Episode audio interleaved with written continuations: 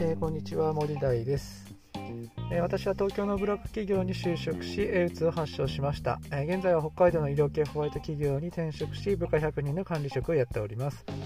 この番組は部下100人を持つサラリーマンが楽しく働くヒントを配信する番組となっております。はい、えー、というわけでです。今日はですね、えー、30代で、えー、仕事のやる気がなくなってしまう人についてお話ししていきたいかなというふうに思います。えー、30代となるとですねやっぱり働き出してやっぱり10年ぐらい経ってきますので、まあ、今のね会社の、えー、仕事、まあ、ルール、うん、しきたり、まあ、いろんな人間関係なんかもねいろいろ分かってくる年代かなというふうに思います。うん30代となるとねやっぱりこう一旦仕事をね職場を離れるとか違う職種に就くだとか、まあ、そういうようなね人生にとってのターニングポイントっていうのもね多くある、えー、世代かなというふうに思います。まあ、仕事が変わるのはもちろんですし、まあ、ライフイベントとしてね結婚をする人なんかもね多い世代かなというふうに思います。まあ、そんな時期はですねやっぱり仕事のねやる気がねなくなってしまう人もね多いかなっていう風な印象もありますね。私の部下の中でも、まあ、30代、えー、がね30代前半が今平均年齢的に多いですけれどもやっぱりですねあこうやる気がちょっと、うん、なくなってしまう世代ですよね。まあ、そういう世代はやっぱりこう退職率もね上がってくるかなっていうふうに思います。今日はですね、えー、やる気がなくなってしまう人の特徴4つぐらいにね、ついてお話ししていきたいかなと思います。まず1つ目はね、えー、これまでね、散々上司と、えー、戦ってきてですね、なかなか自分の思う通りにならなくて、もう疲れ果てちゃったっていう人ですね。え2つ目。2つ目は、いろいろ自分なりに頑張ってるんだけど全然評価されないっていう人です。まあ、いつまでたってもこういつもこう12年目扱いされ続けちゃうっていう人ですね。えー、3つ目3つ目が、まあ、全然こう、えー、やる気がなくなっちゃうっていうか何て言うんだねこう役職にね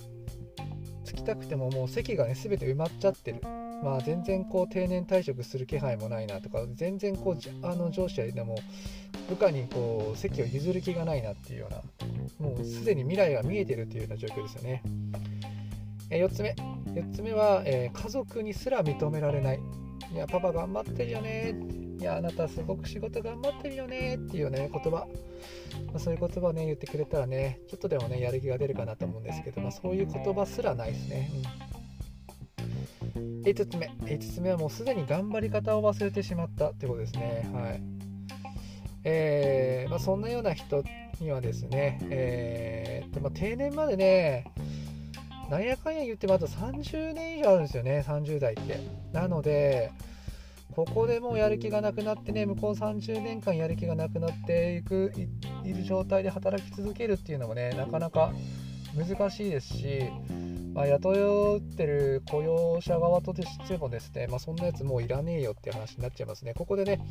やっぱりもうひと踏ん張りね、していかなきゃいけないかなというふうに思います。まあ、具体的なやり方はね、まあ、それ人それぞれなのかもしれませんけど、今はね、今の会社で頑張れることをやってみるといいのかなと思います。まあ、そこにもう疲れ果てちゃったよっていう人は、まあ、別の会社でもいいと思うんですよね。もう1回01で、えまだ30代だったらあの全然やり直し効くと思います。新しい職場でも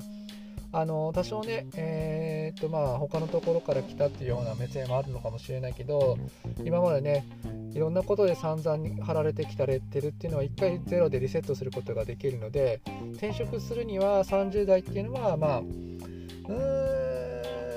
ヘッドハンティングとかでもないんだったら、まあ、ラストチャンスなのかなっていうふうに思います。なので、新しい職場で、え、チャレンジするのもいいのかなっていうふうに思ってます。うーんいずれにしてもですね、今の職場で頑張るにも、まあ、新しい環境で頑張るにも、ここでね、もう一度チャレンジする世代なのかなというふうに思います。ここでやっぱりね、行動してみて、